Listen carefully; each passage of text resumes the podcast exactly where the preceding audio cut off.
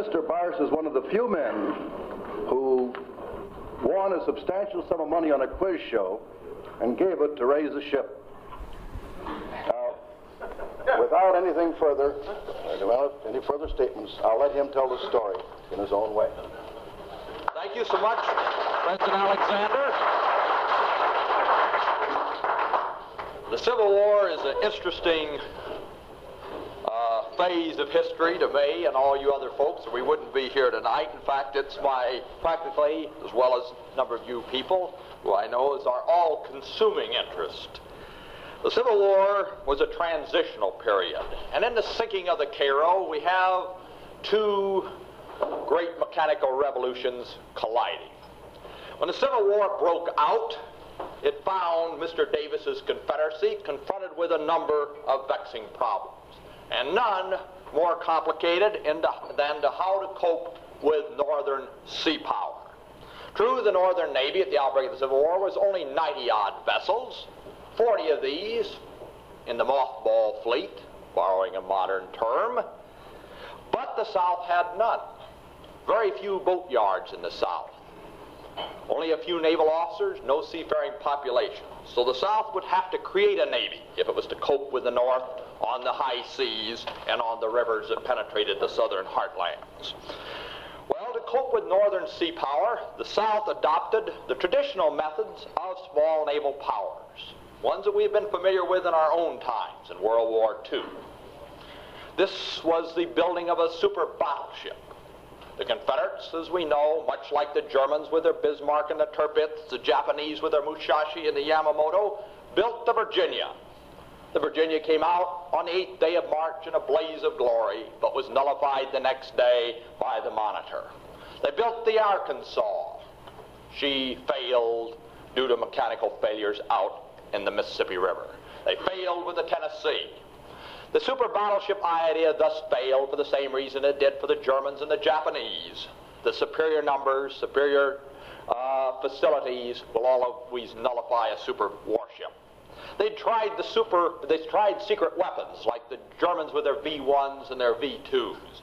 The Confederate secret weapon was, if you were a harassed Yankee naval officer, an infernal machine, or as the Confederates would call it, a torpedo, or as we would call it today, a mine. Mr. Davis, when he selected his first cabinet in Montgomery, had seven portfolios to fill, and he did it geographically, awarding each cabinet office to a man from a different state. More or less, he, uh, he chose Stephen Mallory for Secretary of the Navy. First, because he needed a man from Florida in his cabinet, and also that Mallory had been on the Naval Affairs Committee in the U.S. Senate, so he'd had some experience. Well, Mallory was quite able. And after arriving in Richmond, after they transferred the government, he got together and started thinking. One of his first appointments was Matthew Fontaine Maury, the noted oceanographer and man of science. They got together, and Maury told Mallory that he thought a good idea would be torpedoes. Well, Mallory got the, some of the bureaucrats, and they headed down for the James River with Maury one day, and Maury got himself uh, 20 pounds of powder, sealed it up in a cask, attached a friction primer to it, and submerged it under a barge. And standing ashore near Rocketts, he pulled a lanyard. The lanyard pulled the friction primer, and boom, they blew up the barge. The Secretary of Navy liked what he saw and immediately named Maury the head of a Bureau of Harbor and River Defenses with orders to develop an effective torpedo. The Confederates wasted no time in conducting their first offensive operation with a torpedo, but it was a very crude instrument, as we know. They took a couple of kegs of iron, a couple of kegs of iron, filled them with black powder, then they inserted these kegs of iron in casks to give them buoyancy. Into each cask there was a fuse placed that ran up through, out of the bung up through a pipe. These casks were attached together by rope, and under cover of darkness, some Confederate sailors rowed out into the Potomac River above Aquia Creek, lit the fuses and cast these casks loose and let them drift downriver. Down below was the Union, the Union Potomac flotilla.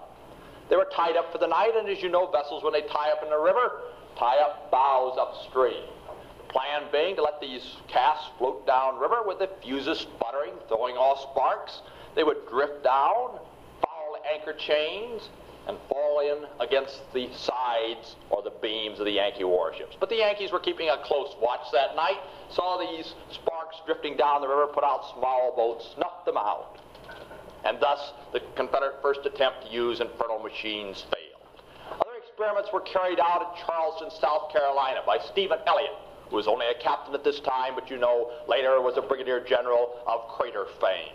He and Hunter Davidson conducted experiments near Fort Pulaski with both electrically and mechanically detonated devices, but no successful attack on Union vessels. Down at New Orleans, Beverly Kennon conducted experiments on Lake Pontchartrain with electrically detonated devices. But before he could put them into operation, Farragut sailed up the Mississippi River, blasted his way by Fort St. Philip and Jackson, captured New Orleans, and sent Beverly Kennon scurrying up the Mississippi to Vicksburg, where he set up another establishment, along with Zedekiah McDaniel and Francis Ewing. And they began developing and working on infernal machines because they knew sooner or later the Yazoo would become important. Well, what did they come up with? They got a number and went to the Vicksburg merchants, got themselves a number of five-gallon glass demijohns, filled them full of black powder. Then they went to the artillerists and borrowed a number of friction primers. And they went out to the Yazoo River with these five-gallon glass demijohns, put the, inserted the friction primers, waterproofed the tube of the uh, of the demijohn. And they, to get, of course, filled with black powder, if they took it out in the Yazoo River, the demijohn would sink. So they attached a block of wood to it to give it buoyancy. Then they sunk the torpedo, dropped the torpedo down in the river, and anchored it to the bottom of the Yazoo with a grapnel. Leading from the mouth of the tube, attached to the friction primer, was a copper wire, leading to torpedo pits ashore behind Blake's levee. Thus, the instrument had been developed. The Wheel of Fortune would now spin to decide which would be the first warship to be sunk by a torpedo. The vessel that was to keep the fateful rendezvous with the torpedo was famous in itself. It was one of the first seven ironclads built in the Western Hemisphere. Now, when the Civil War broke out, there was living in St. Louis a noted engineer and salvage man, James Buchanan Eads. In 1856, at the age of 37 years old, Eads had retired a millionaire. It was easier to be a millionaire then, there was no income tax. So with the outbreak of the Civil War, Eads, like many men of the Northwest, was concerned about the Mississippi River. To Eads, this was all important, both to the lifeblood of the states of the Old Northwest and to the defeat of the Confederacy. Uh, this typical thought is best emphasized in the words of General John Logan of Illinois, of Murphysboro. As we know, Logan had been a congressman representing the Egypt district in the United States House of Representatives. He was known as a doughface since he was a Northern Democrat who generally voted with the Southerners on uh, sectional measures. So the Southerners figured that he might be with them. Well, when, the, when it came time, the Southern states would withdraw and their legislators would leave the United States House. They would make a speech. Finally, Logan got up and he warned his friends from the south, the people from the old northwest will hew their way to the Gulf with bayonets. Eads had the same feeling. And three days after Fort Sumter was fired upon, he drafted a letter for his friend Edward Bates, the Attorney General of the United States. He told Mr. Bates that he believed the Mississippi was all important. He would establish a base at Cairo, Illinois, where the Mississippi and the Ohio came together, and he recommended that the Union take a number of the salvage boats. He'd retired, but he still held interest in his salvage firm.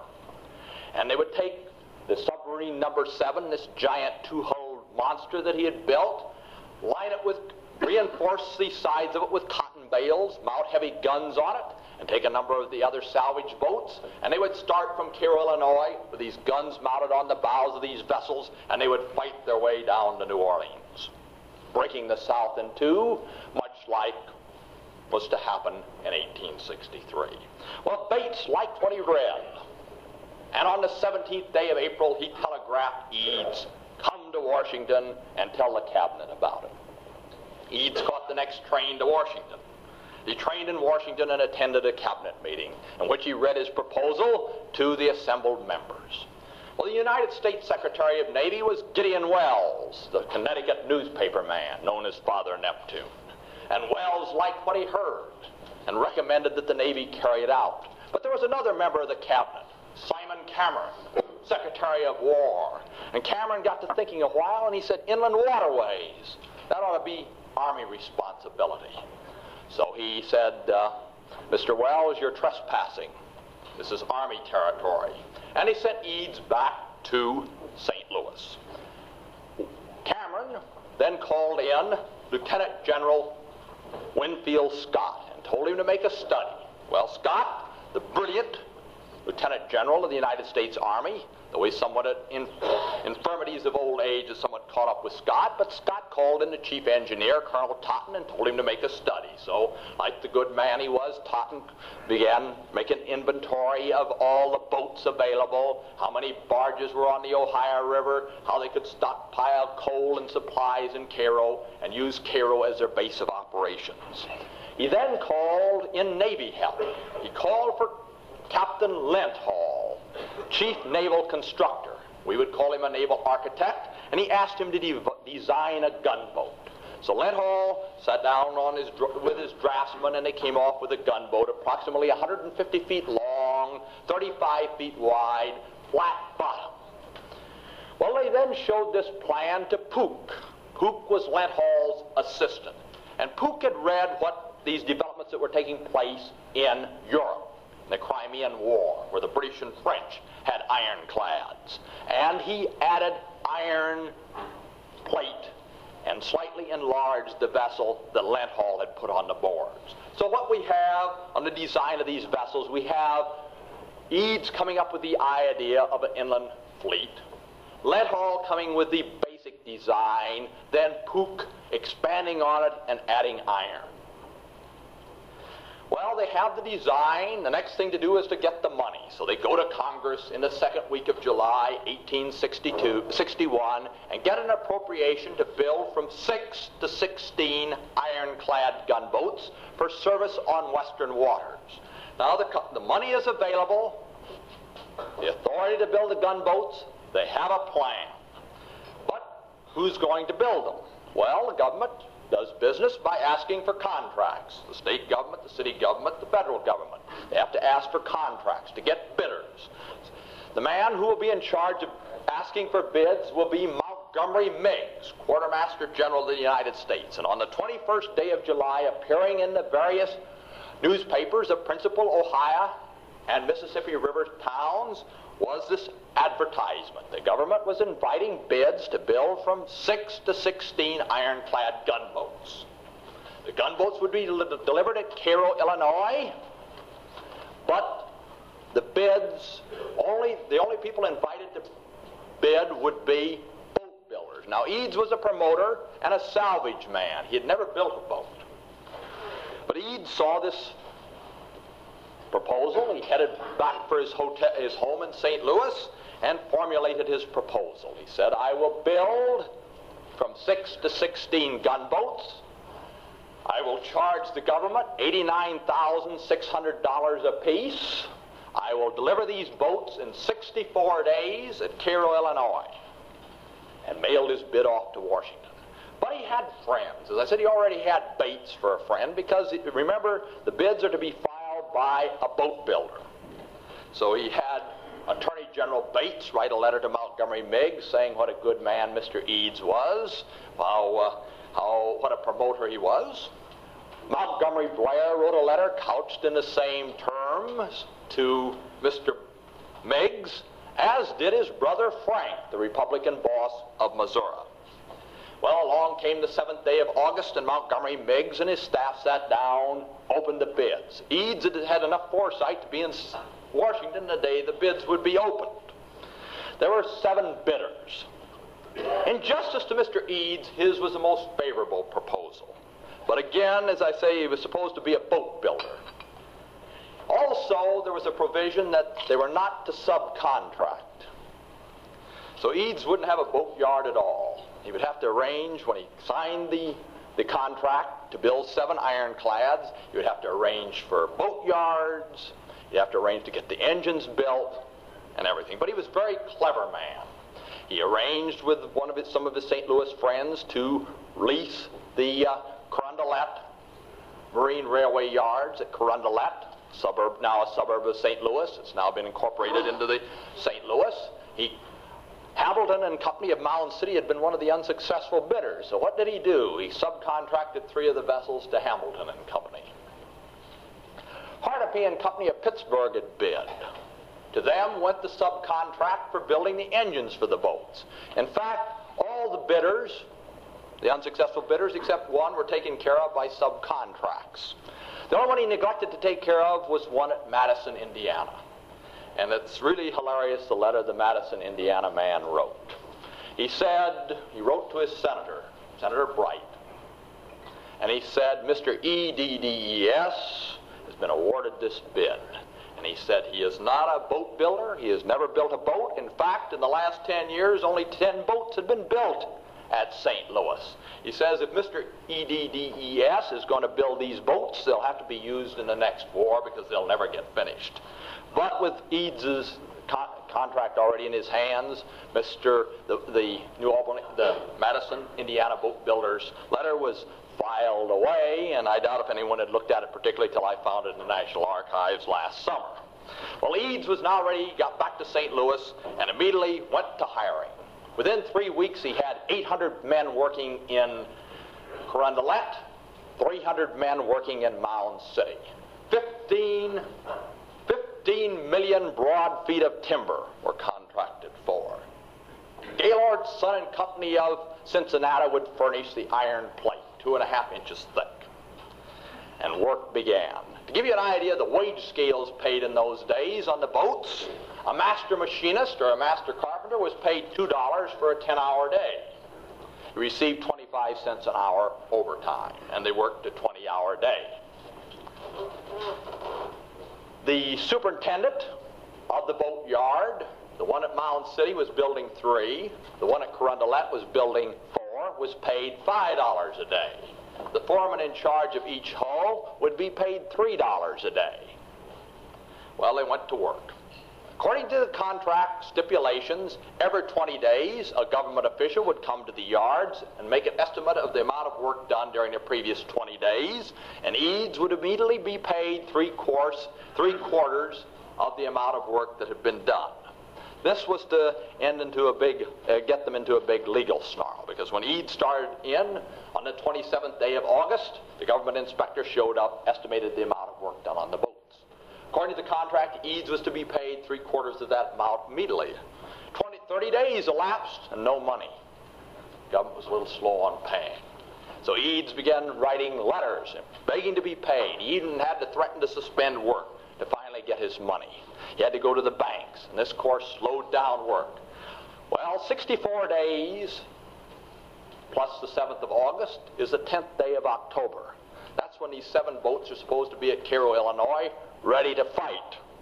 Along came the 10th day of October, no boats were launched. They did get one hull launched on the 12th day of October, but you know on boat building there's a long time between when the boat drops into the water and she is commissioned. In fact, there was to be 97 more days were to elapse before the boats were to be commissioned. So you can see Mr. Eads is in serious financial troubles on a strict interpretation of the government contract because he's beginning to forfeit $200 a day per boat on each one of these seven. So he's for, forfeiting $1,400 a day on his contract.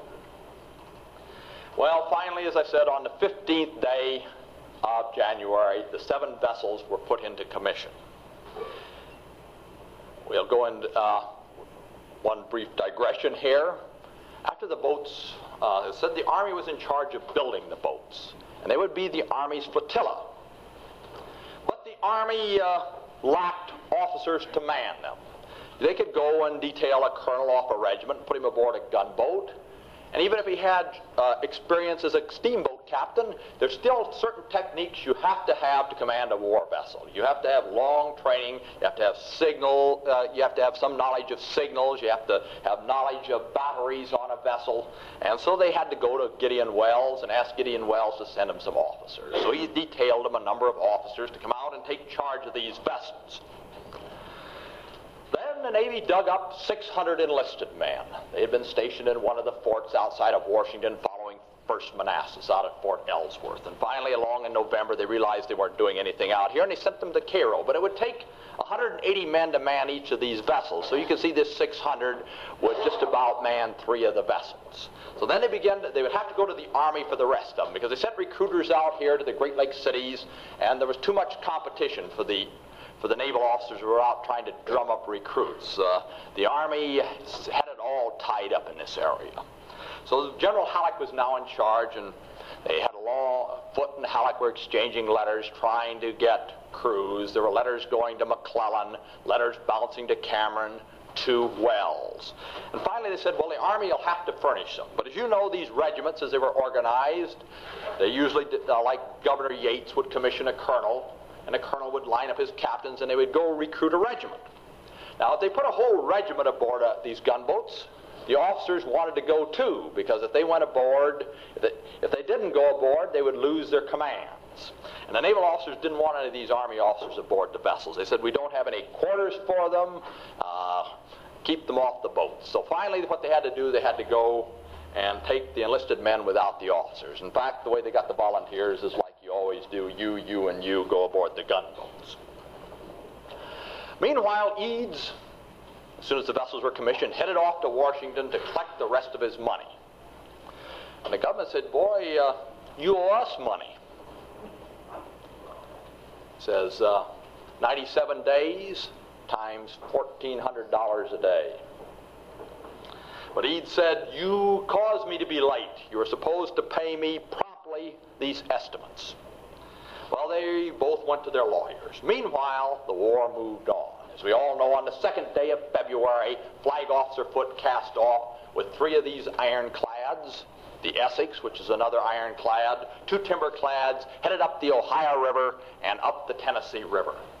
On the fourth day of February, the gunboats tied up seven miles below Fort Henry, and General McClernand's men went ashore. On the 5th, plans were made by Grant and Foote to attack Fort Henry. Grant said, we will attack at 10, we will move out at 10 o'clock in the morning.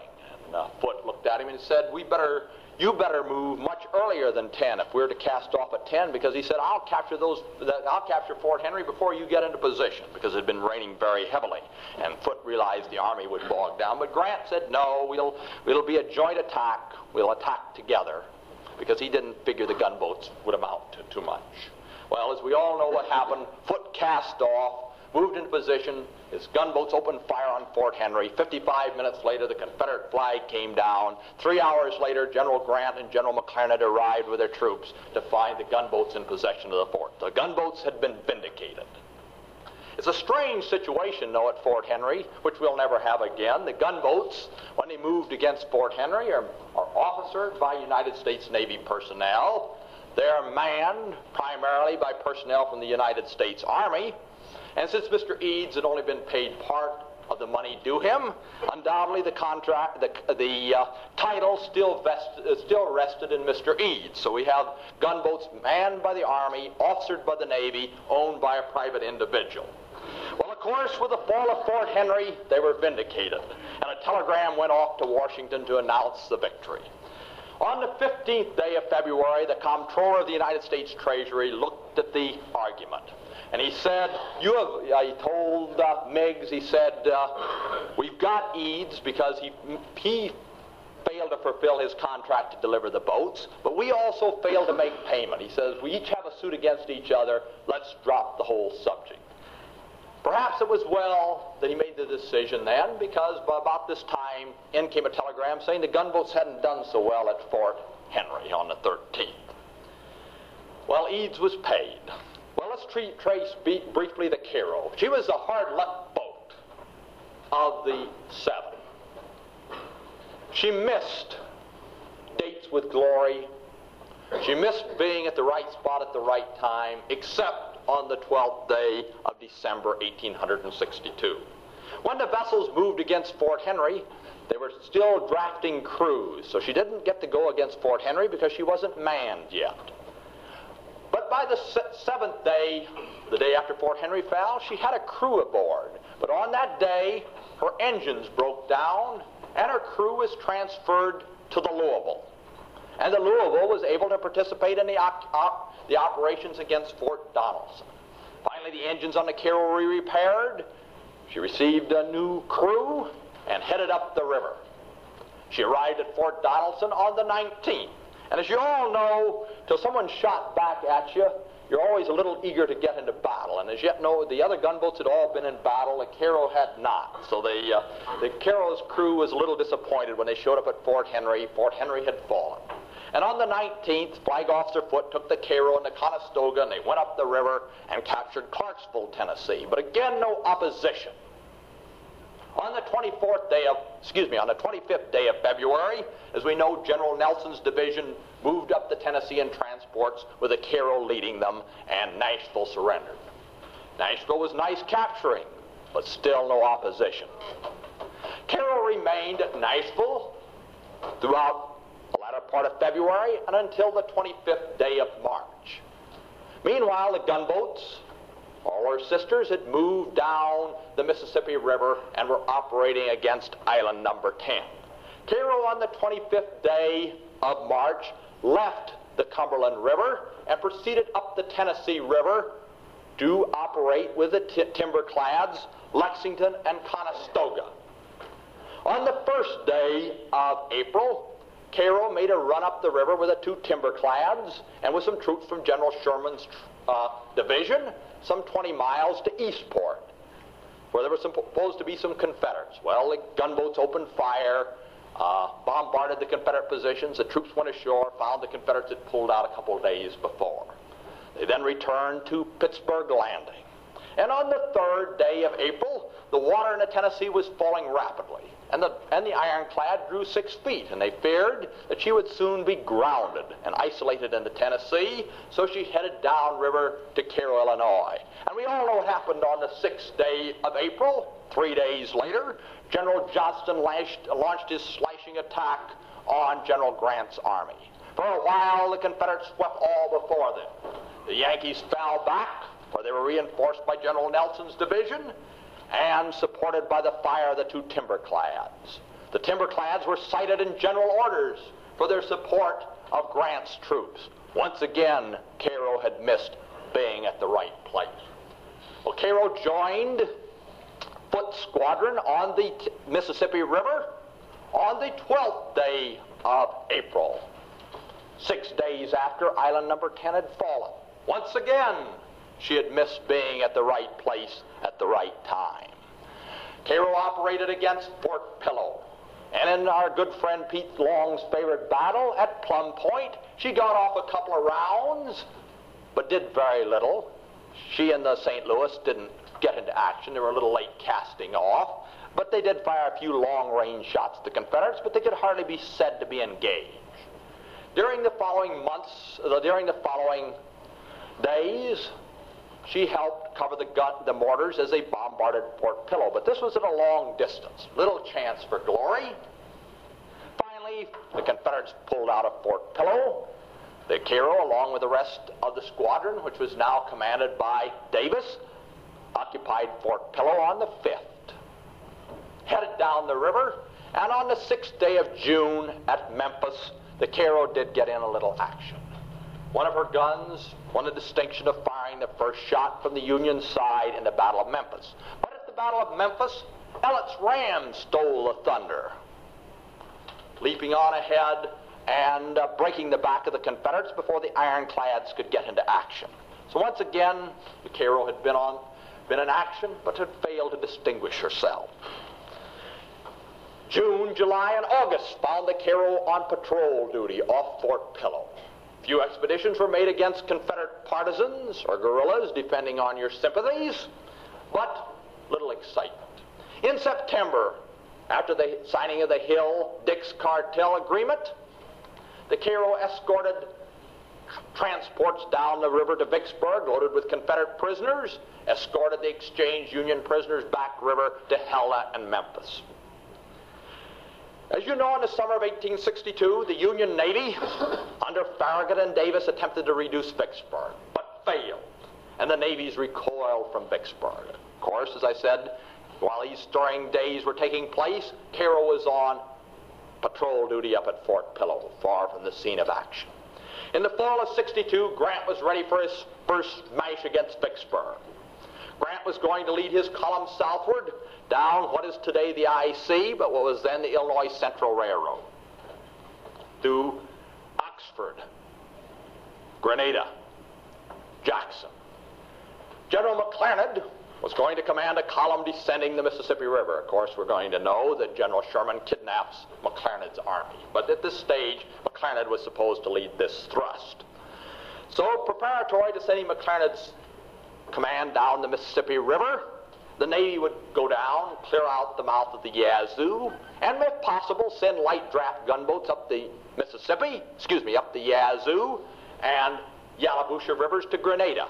And if they could reach Grenada, they could cut the railroad behind General Pemberton's army, which was contesting Grant in North Mississippi. So on the 25th day of November, the advance squadron under Captain Henry Walke cast off from Helena, Arkansas, headed down the Mississippi arrived off the mouth of the Yazoo on the 29th day of November. The next day, two light drafts, Signal and Marmora, these were simply river boats the Navy had purchased. They'd added a few light armor, a little light armor on the bow and the pilot house. They were designed for maneuver, for engagements against Confederate troops with field artillery, but they were not designed for any heavy work against Confederate fortifications. Marmora signal started up the Yazoo, and as they did, they made soundings. There wasn't enough water over the bar to float the big ironclads. They ran up the river about 23 miles to within sight of the Confederate fortifications at Drumgoole's and Snyder's Bluff. After studying the fortifications, the officers took their boats, returned to the mouth of the Yazoo, and reported what they had seen to Walke. Well, on the 11th day of December, Walke again sent the two tin clads up the river. They crossed the bar. It had been raining. There was now enough water in the Yazoo to float the ironclads. They proceeded up the river about 20 miles. And as they were running along up the Yazoo, single, single file, Marmora leading, one of the sailors on the Marmora saw an object floating in the river along nearby. He took his musket, drew a bead on it, pulled the trigger, and boom! And an infernal machine the two captains of the light drafts ordered the vessels to turn around, and they began turning around. There was another explosion alongside signal. A geyser of water leaped up, cascaded downward, drenching the deck. They were in among a torpedo field. The vessels then fled down the river, crossed the bar at the mouth of the Yazoo, and the senior officer, Lieutenant Getty, headed aboard the Carondelet to report to Walke. he says, There are infernal machines up the Yazoo. What he says, but he said, I think I can take them up. I will take the light drafts. You give me a couple of ironclads to cover me, and we'll go up the Yazoo, put out small boats. And he says they're being detonated by wires going to the bank ashore. And we can put these small boats out, and they can row up along the bank, and, they can, and we can snip these wires and deactivate the torpedoes.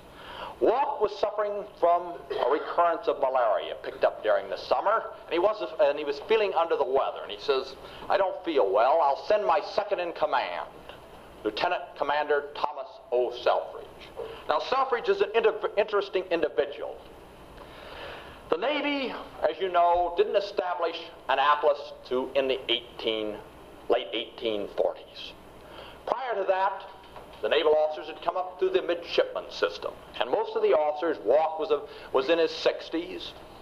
Selfridge had graduated from, in the second class, to graduate from Annapolis. He graduated number two. He was also a Navy brat, his papa being a captain in the United States Navy. So he was not too popular with these old salts. He was what we call one of the angry young men in our times outbreak of the Civil War, he was serving as gunnery officer on the Cumberland, one of the Virginia's victims. Her, during her engagement with Cumberland, Selfridge had had a narrow escape. He was down below deck, when the vessel started to go down. And he started up through a hatch, and a very rotund drummer boy was going up ahead of him with a drum on, and he got stuck in the hatch, and Selfridge had to go back into his cabin and go out through one of the portholes on the side. And as he did, he had a narrow escape as his boot caught in the port. He succeeded in kicking it off, reaching the surface. His next command was the Alligator. Now, the Yankees had an experimental submarine too. They named it the Alligator. Selfridge was in charge of it.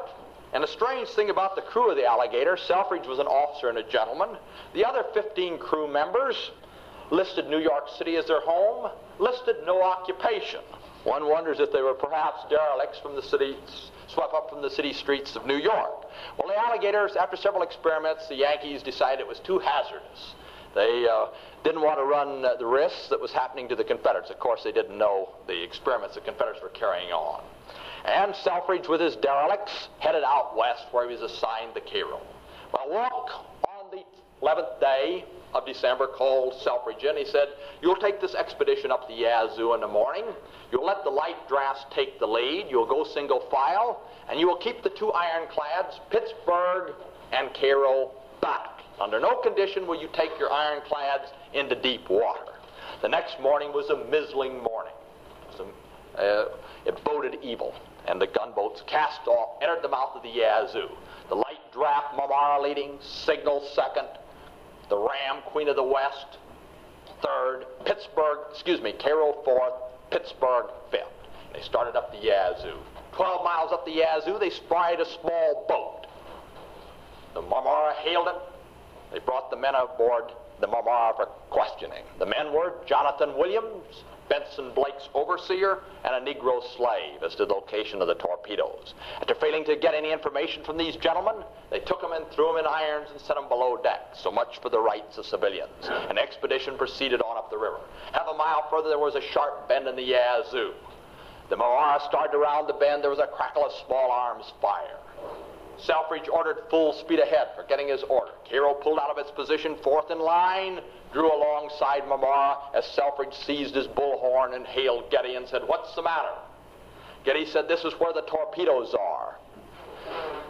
Selfridge said, Well, lower your small boats and start taking them up. Evidently, Getty did not run a very tight vessel. There was some confusion in getting the small boat away.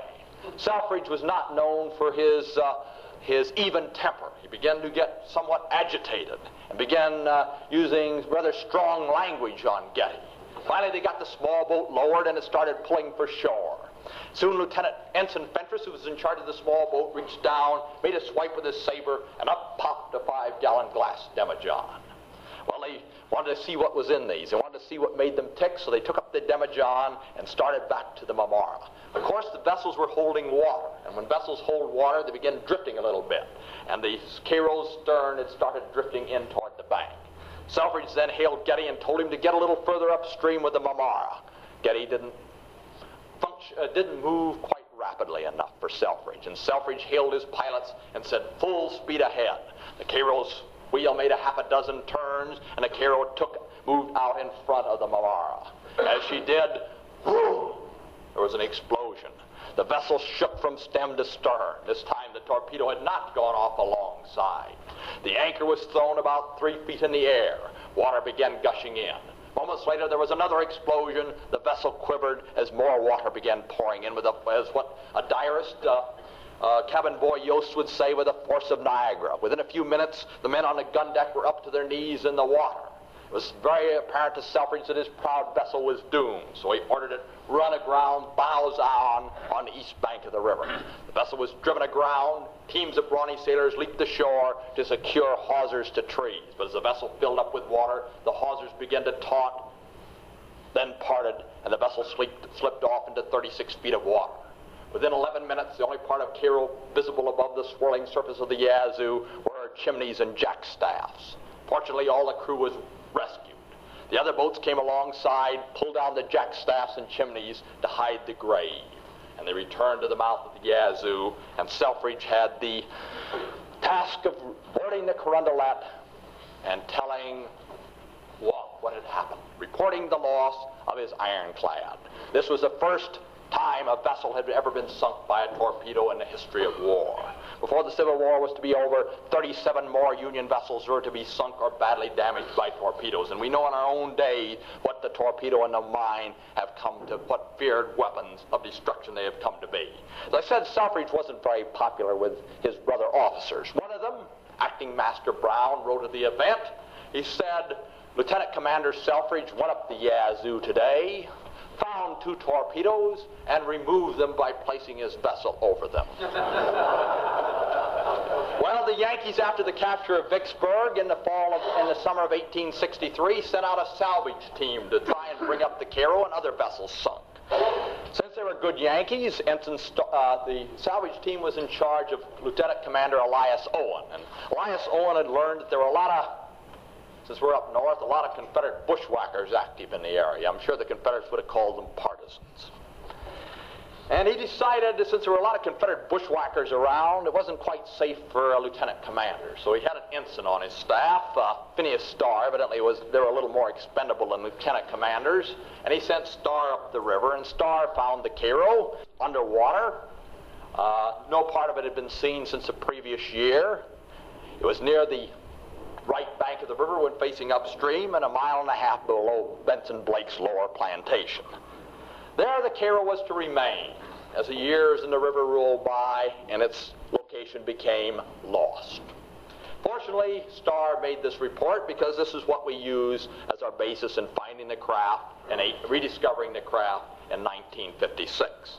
What we did was we studied the old records, made a plot of the probable location of the Cairo, and on the 12th day of November 1956, myself and two other fellows went up the Yazoo River in a small wooden boat and began drifting down the river about 30 feet off the right bank of the river when facing upstream, which would be the east bank of the river, and drifted downstream with a military compass. And on the 12th day of November 1956, two other fellows went up the Yazoo River in a small wooden boat and began drifting down the river about 30 feet off the right bank of the river when facing upstream, which would be the east bank of the river, and drifted downstream with a military compass.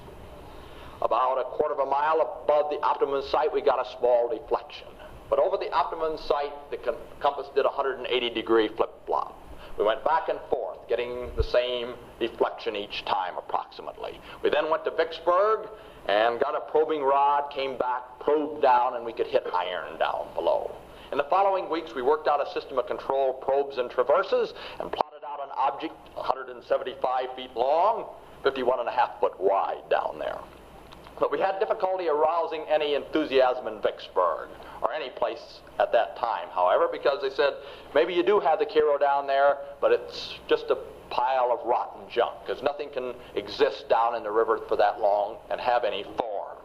But in 1959, Ken Parks, a friend of mine, and Gil Twist from uh, Jackson came to our aid. He says, I, I'm a skin diver, and he says, I'll go down and see what we have down there.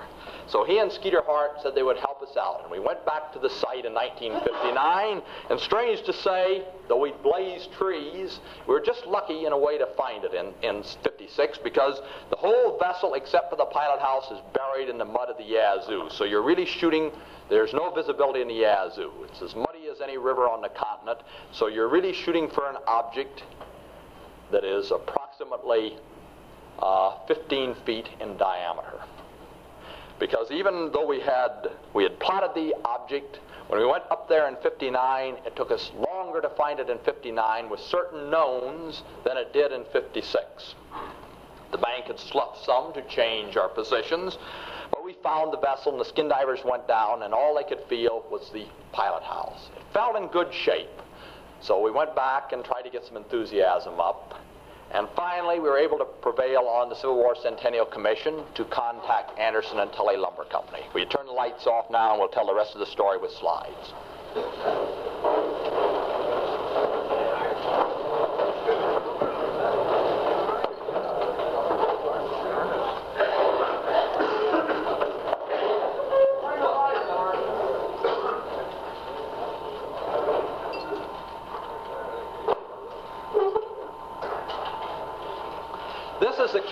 Itself. This picture was taken either in February or April 1862 at Cairo, Illinois. The Cairo is 175 feet long, 51 and a half feet wide at the knuckle, the widest point. It displaced 512 tons. It was armed with 13 guns, manned by a crew of 100, 180 officers and men.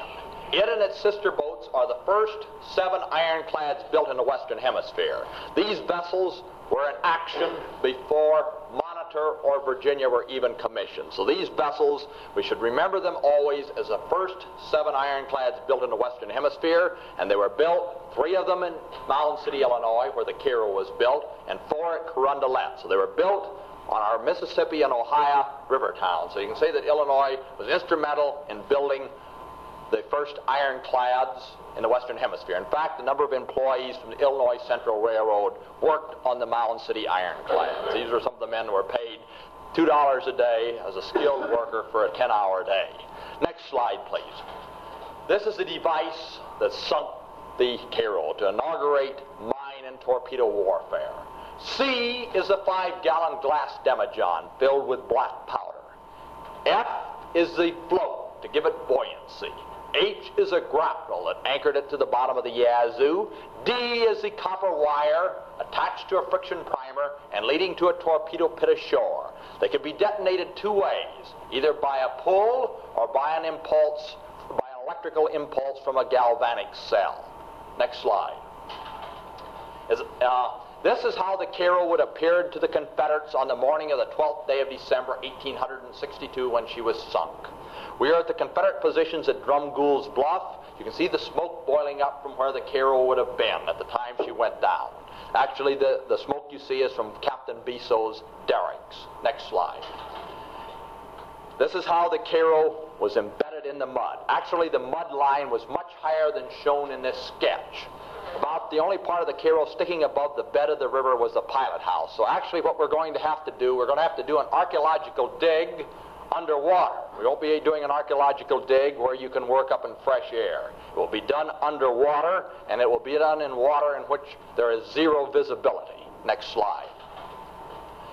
As I said in 1960, we were ready for our first operations, directed toward bringing the boat up and arousing any support at all because up to this time we had aroused no local support. We now had the Civil War Centennial Commission had gone to Anderson and Tully Lumber Company. They'd agreed to let us use a barge with a derrick and an A-frame on it and a tug for several days. But before we could bring these objects upriver, we would have to clear the mud out of the pilot house because the interior of the pilot house was filled with mud. So to clean the interior of the pilot house up, we would have to use jets of water. So we went to the Jackson Fire Department and borrowed a World War II surplus pumping unit, which you can see on the barge to the right. The divers will go down with these hoses, they'll start the engine, and they will use this jet of water to force the mud out of the interior of the pilot house. Once the mud has been forced out the interior of the pilot house.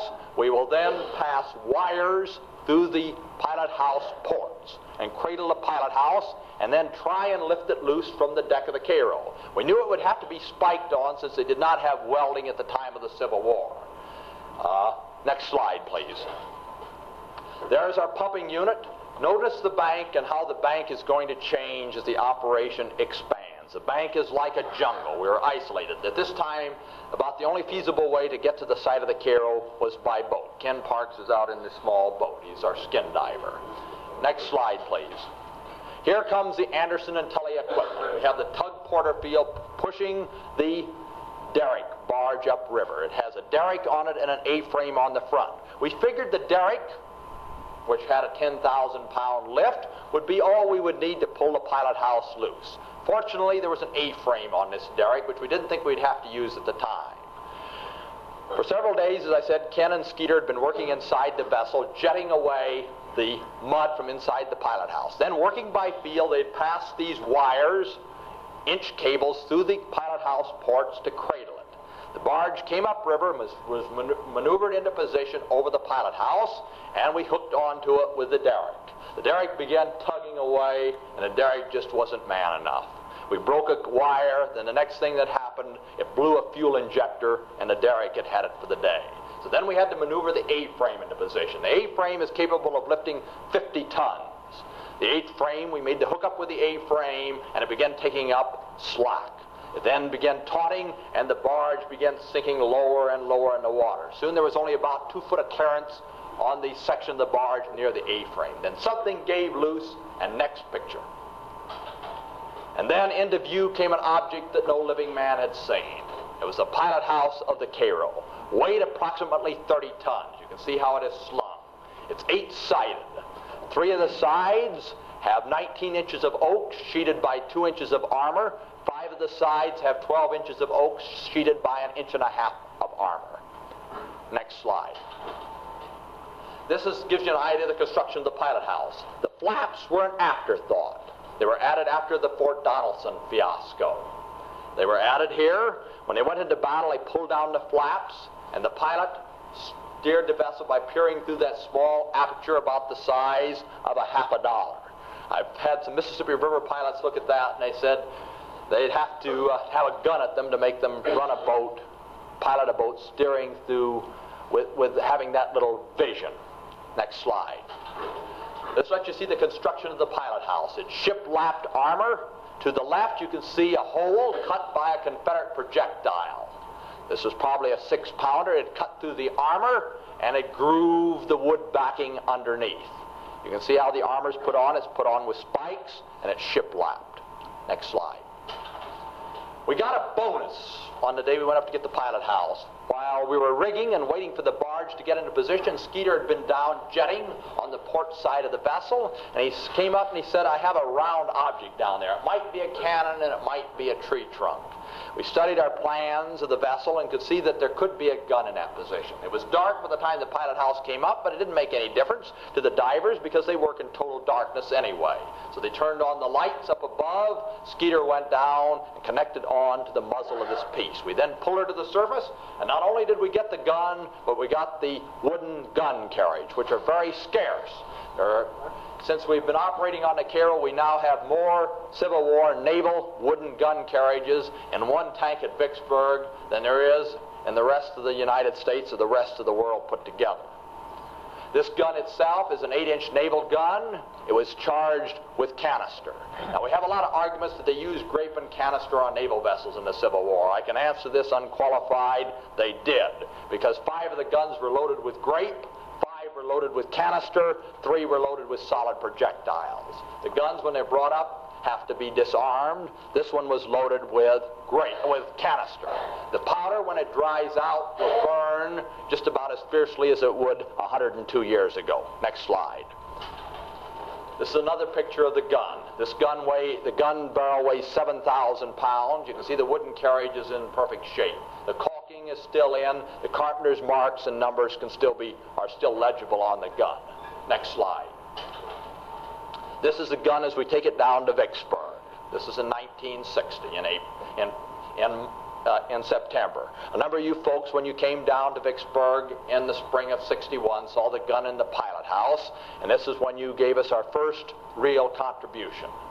We had had 50, we had nickel and dime contributions till the round table came down, and with their $500 contribution, they gave us a lot of enthusiasm and were able to tide us over and give us operating expenses till we could get some money that we, uh, some, uh, enough money to give us uh, a chance, a start. Next slide. Then in 1962, with the aid of the New England Maritime Museum, headed by Jackson Jenks, we went up to the uh, to the Cairo site and decided to do a survey and see what the structured, structural timbers of the Cairo were like.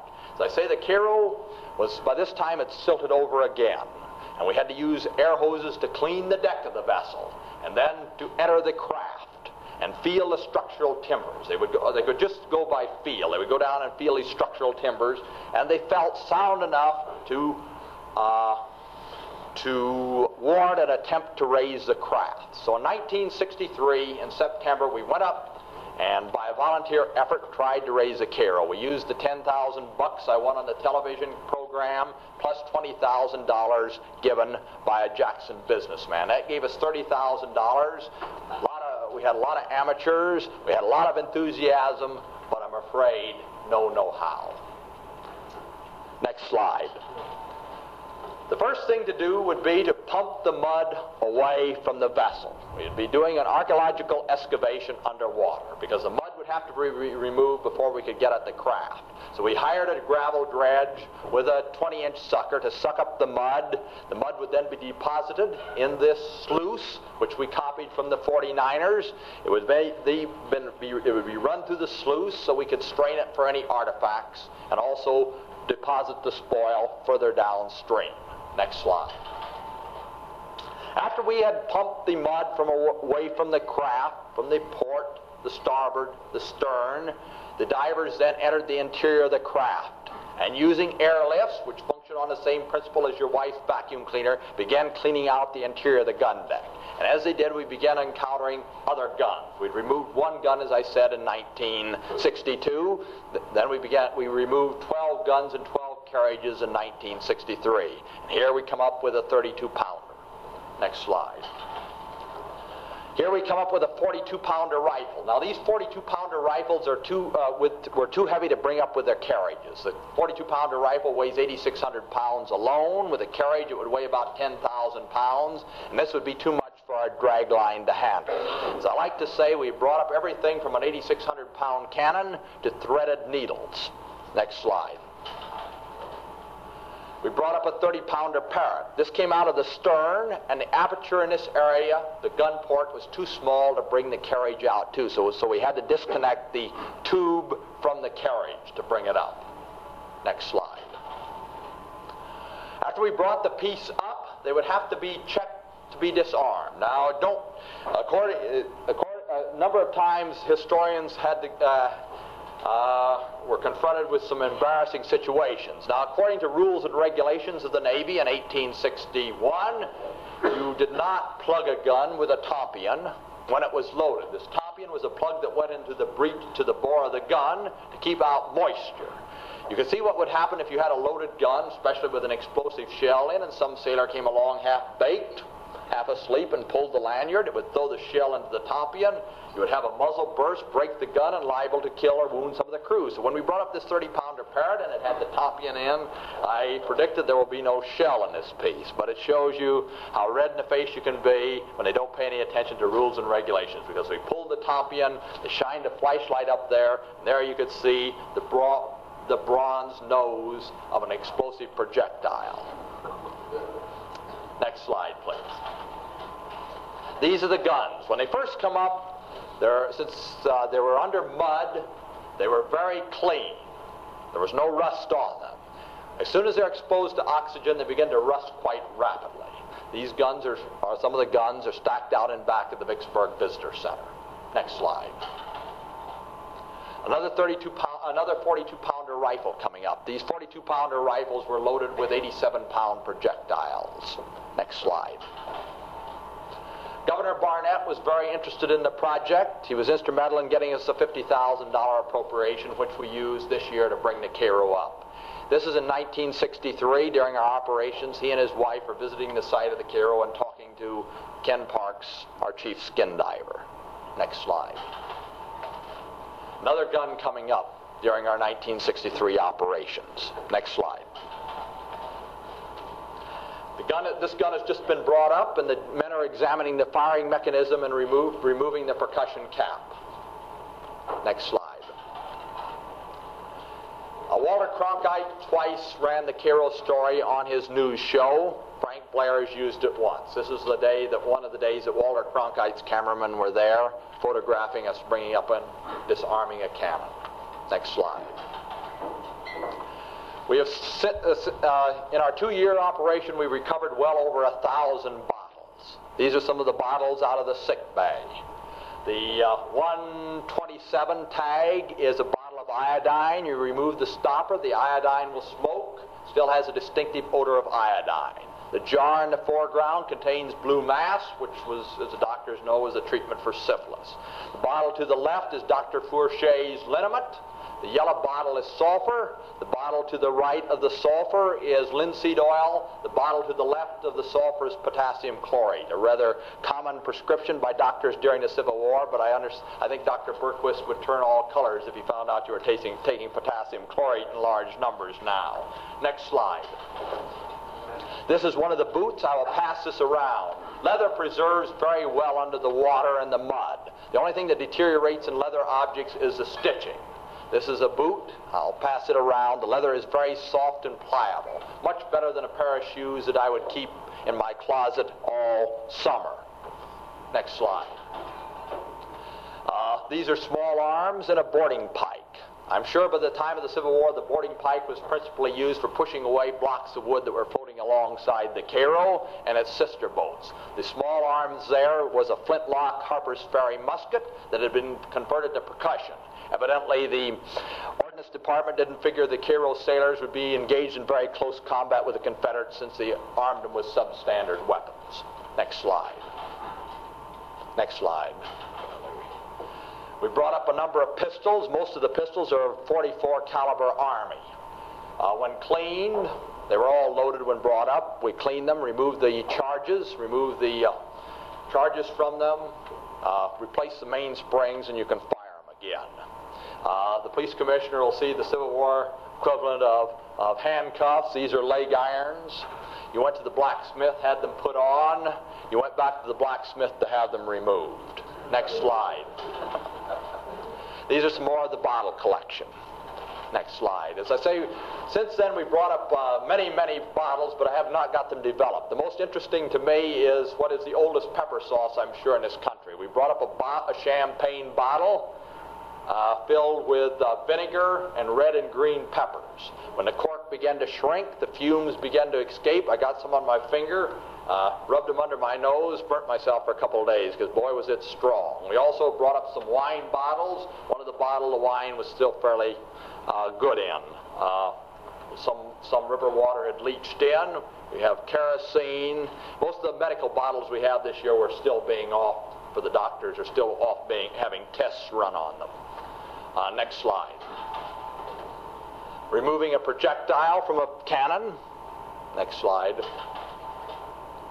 After the projectile is removed, it's necessary to wash out the gun to get the powder out because the powder, as soon as it dries, can be ignited. One of the Army men working with us had been working in the powder one day. He went home and forgot to wash his hands, lit his cigarette lighter that night, and ignited the powder on his hands and burned himself rather severely. When we washed out the magazine where we had hundreds and hundreds of pounds of powder, we had to be very careful to get it washed over the side immediately because uh, uh, if anyone had dropped a match in it, as soon as it dried up, the whole vessel would have gone up. Next slide. Uh, it was like a Sunday picnic on Sundays up at the Cairo. We had uh, anywhere from two to six thousand people up there on Sunday. They ran excursion boats up there. Some of you can recognize the Kanawha in the background. Next slide. This is the vessel's ice box. If you, the people up close can see what fine workmanship it is.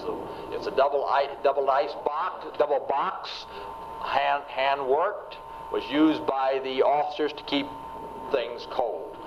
Next slide. This is our diver in 1963, a crackerjack of a diver, but his ethics are not too good, as Gil Twist can tell. This is uh, he was the best diver we've had, but uh, we had to get rid of him because he his ethics. As I I won't say anything more about it. Next slide. This is uh, with some of our collection. We have bottles on the back row. The object to my uh, to uh, uh, to your left on the top row is a lamp. The object to my left, to your left, on the bottom row, the first object is a bedpan, which the doctors will be interested in, a Civil War bedpan. Then we have uh, brass covers that fit over the firing mechanisms of the guns. Uh, very few people, if anyone, have seen these firing mechanisms before. Smithsonian has none in their collection, only knows of them from photographs. We brought up about 12 different ordnance items the Smithsonian doubts if any living man has ever seen. Then we have uh, uh, sights, then the hammers off the cannons. Next. More bottles, a bottle of blue mass, a bottle of wine. Next slide. One of the more interesting objects, of course, is the giant lamps they use to light the magazine areas. Of course, in the magazines and the uh, and in the shell rooms where they stored explosive shells, they could not have any light. So in the compartment next to them, they used these large standing lamps. Now these large standing lamps were encased in a lead box They were dropped down from the deck above. As you look in back of the lamp, behind the flue, you can see a brass reflector. The eye in front, uh, we would insert a circular piece of glass of the same size, two inches thick, and this would be between the magazine and the lamp, both to keep the heat out. This, uh, the flue went up to carry the heat into the gun deck, and also to keep the sparks out and to reflect light into the magazine. Next slide. One of the more interesting objects we brought up is the vessel's bell. It was founded by the Buckeye Bell Foundry in 1860, George Washington Coffin. It rings, has a very beautiful tone. This is how it looked when we brought it up. This is how it looks today. Next slide. All we've done to this is use a buffer on it with water. No, uh, no poly. Uh, it's just been polished manually with a buffer. It can be rung. Has a very beautiful tone. This shows you what you can do with the brass objects. Are a joy to work with. You can shine them up. I'm sure better than they would have been when Flag Officer Foote or Flag Officer Davis or uh, even Rear Admiral Porter. Of course, Rear Admiral Porter never saw the Cairo but as his two other officers would have been, uh, the two other commanders of the Mississippi Squadron, I'm sure they're shine much better than they would have been for their inspections. Next slide. Something we didn't know they had on these vessels, we figured the officers used slop jars. The enlisted men used commodes over the side. But in the officers' country, they had this commode. They also had a shower rigged up in officers' country. This is the officers' commode. Next slide. We have another view of the officer's commode, and it's a pipe that carried the water off. Next slide. This is all 13 guns lined up for inspection, ranging in size from a 30-pounder Parrott, which weighed 3,100, was a 3,100 weight gun, to the giant rifles weighing 8,600 pounds. Next slide. We have about five or six sets of bowl and pitchers. These bowling pitchers were are stoneware. They were made in England and supplied to the United States services by a New Albany, Indiana importer. Next slide. Plain lamps. These were used in enlisted men's quarters. The quarter, the, the lamps used in officers' quarters are very, very beautiful. They have some very, very handsome shades. Unfortunately, we brought them all up this year, and I haven't had my slide developed yet of the of the lamps that came up out of officers' country. Next slide. This is how we were going to lift the Cairo in 1963 when, when the amateurs were trying, were having, when, we, when us amateurs were having our go at it. Our plan was to use two giant barges, 235 feet long by 40 feet wide. These barges would be positioned to the Cairo's port and starboard. They would then be sunk Cables would be pulled under the Cairo, and the barges would be pumped out and lift the vessel. Our divers, I said, who didn't have too good ethics, used very light wire, one inch, three quarters inch wire.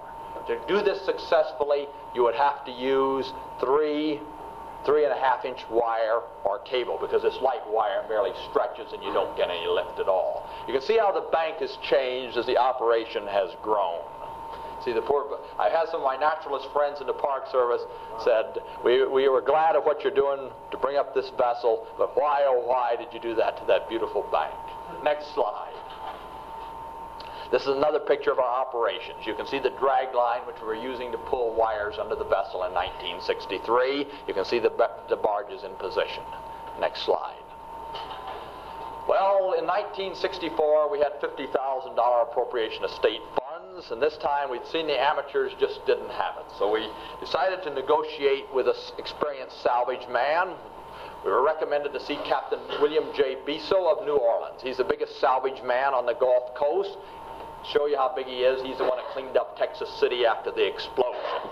Well, Captain Bisso said he'd raise the Cairo for $40,000. If he didn't raise it, it wouldn't cost us a cent. So we told Captain Bisso to come on upriver. So he came upriver on the third day of August and commenced work. Now, Captain Bisso's system for raising the Cairo was to use derricks and winches. He wouldn't rely on the river at all.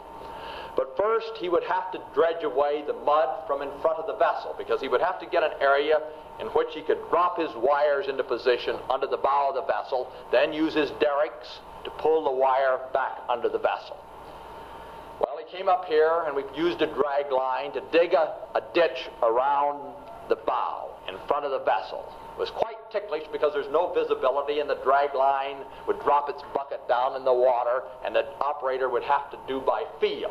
And he would have to grab as close to the vessel as he could without grabbing it. And to make matters more difficult, we could buoy the vessel, but to make matters more difficult, there were large numbers of logs trapped under the vessel, and you couldn't really tell when you were grabbing down there just because you hit something that felt like wood, you wouldn't know whether you had the vessel or if you had a log. Next slide. And this what happened.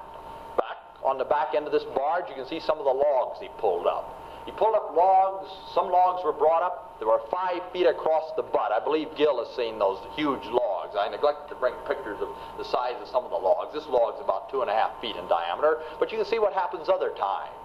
Not knowing what you're grabbing onto, we occasionally grabbed onto the Cairo, and here we, in the front of this, toward the front of the of the slide here, the barge, you can see a rolling chalk, which we had inadvertently grabbed onto.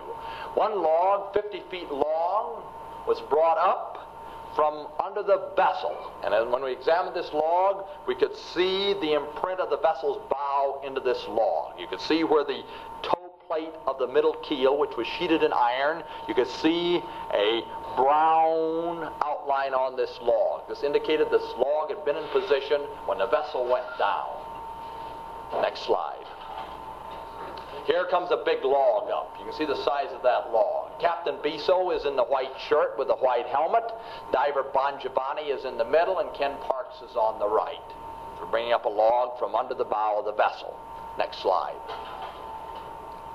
Meanwhile, we were working on the artifacts.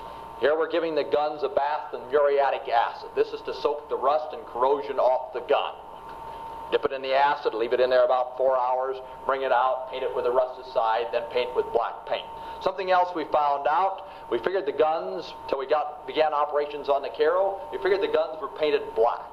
But after we brought these guns up, you could see on them that they were painted black, but they also had white sighting stripes on them. So uh, when we when we restore the gun to, the guns to the original appearance, we will restore the white sighting stripes to them. Next slide. Here's the gun in the bath, muriatic acid. You can see the rust and corrosion being soaked off. Next slide.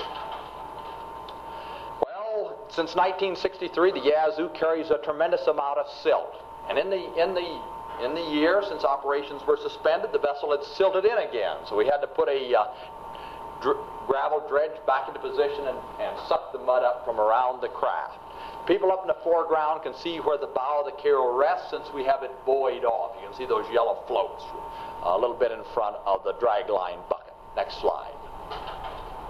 Another picture you can, of the drag line working under the bow of the vessel. The uh, the dredge dredging around the starboard side. You can see the floats marking the bow out in front. Next slide. Another picture of them working around the craft, uncovering it. So we can begin to put the wires under. Next slide. Up comes another log. Now we're getting almost ready to drop our first wire into position. Next slide. Bisso drops his first wire. Now Bisso, instead of using three quarters and an inch wire, he uses two and a half and three inch wire with a steel cable. Finally, Bon Giovanni, after we removed a large number of logs, Bon Giovanni, the diver, went down and by feel could feel the flat bottom of the vessel. We we cleaned away all the mud in front of the vessel. Now we were ready to drop our first wire into position. So the, the Derrick Boaz dropped the wire, three inch wire, into position front of the bow. Of course, the diver's down there. A huge three-inch wire you cannot move, you know. So all he could do is guide it into position. Then as soon as it's in position, this derrick will move across the river on the upstream side by a spring line or anchor line. The the uh, tug riptide, which we can see on the other side, which incidentally Bisso raised out of 250 watt, feet of water off the Gulf of Mexico, will take position on the downstream side from the hulk, and with the downstream side of the wire attached to a timber head. Then the two will begin seesawing the wire back into position under the craft. It's a very slow operation. One three-day period, the wire did not move a single inch, so it's a very slow operation. Bisso began work on the third day of August, and he didn't leave the site until the 26th day of December. Next slide.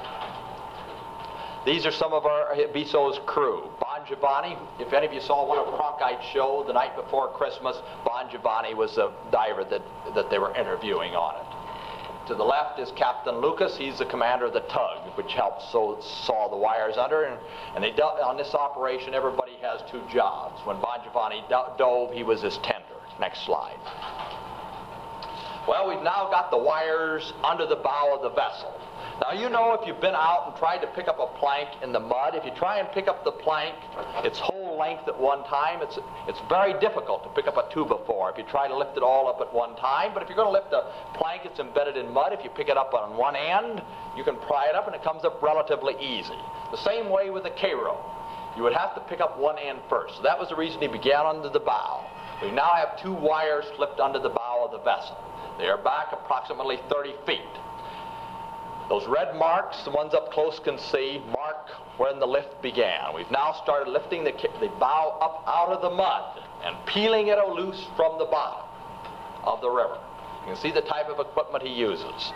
He has, uh, he altogether was to use four derricks with a lifting capacity of an excess of 900 ton. Next slide.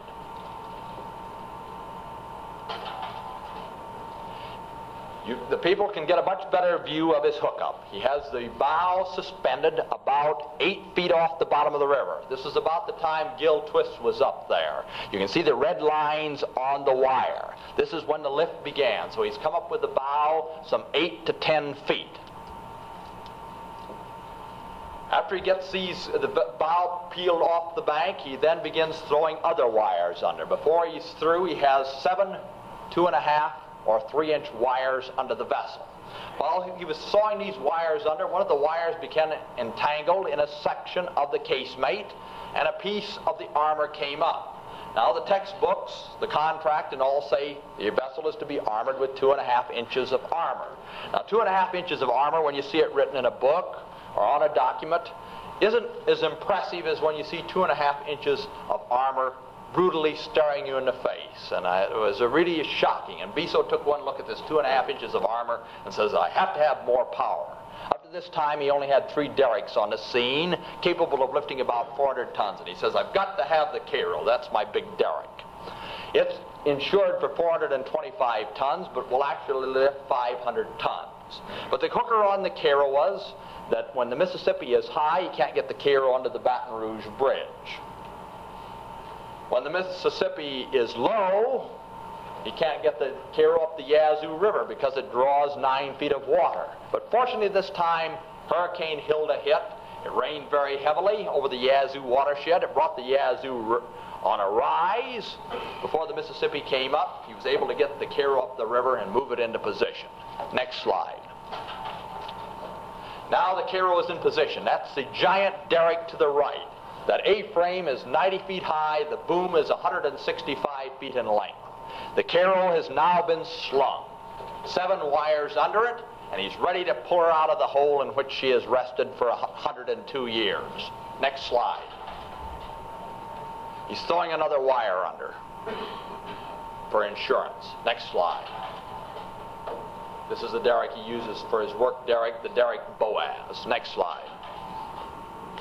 Well, we knew, Captain Bisso knew that even with an excess of 900 ton lifting capacity, he could never lift the Cairo as dead weight. He could handle her under the water, but he could not bring her completely out of the water. So what we would have to do, he would pick the Cairo out of the hole in which she had rested for 102 years, then use his derricks on spring lines to move the wreck 70 to 100 feet upriver, and then we would use this barge, 235 feet long by 40 feet wide, to sink in the hole out of which the Cairo had been pulled. Then, as soon as this barge had been scuttled in the hole the Cairo was in, he would pick up the Cairo again, then move her downriver and line her up on top of this barge, then pump the barge out, and we would have the vessel intact. Next slide. On the 17th day of, of October, Bisso was ready to make his first lift to bring the vessel out of the hole. At 10 o'clock in the morning, he was ready. He uses steam, so they'd fired the, the fires under the boilers at 6 o'clock in the morning. And he began lifting. The way he lifts, he would begin at the stern, lift on the stern wires, and he would lift till the derrick's decks were awash. Then he would move forward with the next derrick and lift all he could with it. Of course, when he lifts with the derrick in front, some of the strain is taken off the rear derrick, and then he would work his way forward there. And then he would begin the same way, working from the stern to the front. And slowly but surely, you could see the red lines on his wires creeping up as the vessel began working its way out of the bottom. Along about 11, along about 12 o'clock, Captain Bisso said, "Well, I'm going to knock off for an hour or so." Said, "I advise all you, my good friends, to go in and eat." Well, everybody that had been watching him or associated with it took him at his word and headed in to eat. Well, while we were eating, the vessel suddenly started feeling light. And I came back from dinner, and this is what I saw. The vessel had come to the surface, that's broken water. You can see the corner post of the starboard casemate post sticking out of the water. See the taut wires. This is the first time the Cairo had been thrust above the water in 102 years. Then, using his spring wires, he moved his derricks, which cradled the Cairo upriver 70 feet, and set the Cairo back down on a shoal. The barge was brought down and scuttled in the hole out of which the Cairo had been pulled. By the 29th day of October, Bisso was ready to try and place the Cairo on the barge. Next slide. He's fired up. Next slide. We had some bad luck at this time. One of the wires sliced into the stern, severed the two fantails. This wire had not been placed far enough forward. Of course, working in black water, you can only guess approximately where the wires are. You can get the si idea the size of this rudder. It's uh, six feet high. The post is a foot in diameter. You can see the tiller. Next slide. Well, on the 29th, he's ready. Soundings were made. We had 11 feet of water on the bow of the barge, 19 feet of water on the stern. We were in trouble because the, car- the, bow, the bow of the Cairo was 16 feet from the keel to the top of the casemate. So you can see five feet of that part of the vessel will be out of water. The stern, where we had nine feet of water, excuse me, we had 19 feet of water, it was 25 feet from the keel to the top of the wheelhouse. So he's going to be exposing quite a bit of the vessel. So we began lifting. The spiders came into view, the paddle wheel spiders. Then the casemate came into view. First you could see one gun port, then two gun ports, then three gun ports. Then the hurricane, then the spar deck, excuse me, then the forecastle came into view. Soon the decks were coming awash. Soundings were made, showed we still had to go about a foot more with a Cairo. Captain Bisso ordered more elevation. The derricks began hammering away, lifting the vessel. Suddenly there was a crash. The derricks rushed towards each other as the Cairo wires had sliced into the side of the craft. The craft then dropped back at a rakish angle at which we now see it. The vessel had been cut into. There was only one thing to do, was to cut the vessel into sections and bring her up. We would cut her into three pieces, the bow, the amidships, the stern. Next slide. This is the bow section. We are now lifting the bow section, moving it downstream, and depositing on the barge. Next slide. This is where the starboard casemate has pulled away from the knuckle and pulled inward. Of course, when there's a cut into the vessel, there's tremendous pressure inward. And you can see it's pulled away from the casemate and pulled inward. This is sheeted with railroad rail. This was an afterthought on the vessel. When the vessels came off the ways, they were armored on the bow, they were armored abreast of the engine rooms and fire rooms. Certain sections of the vessel were not armored. This, these sections suffered at Fort Donelson. So in the months in June and July, they had added railroad rail to these sections of the vessel. J. Herring Spoon. He was a German boy listed in the United States Navy. Here is a pair of scissors, came out of one of the sewing kits. Here is a uh, mess plate belonged to Sam W. Chandler. He ate in mess number five. He was from Pekin, Illinois. You cut the boat apart, you simply put a seesaw motion on the wire, and it cuts just like a saw. It cuts very rapidly. You hardly know it's even cutting. It cut so uh, rapidly the seesaw motion. Were you able to get an inventory of what was on the boat before you found? Not a complete inventory. I have a partial. I have a par- I have an ordnance inventory, but that's the only inventory I have. the- An ordnance inventory. In other words, you knew what the was. Yeah.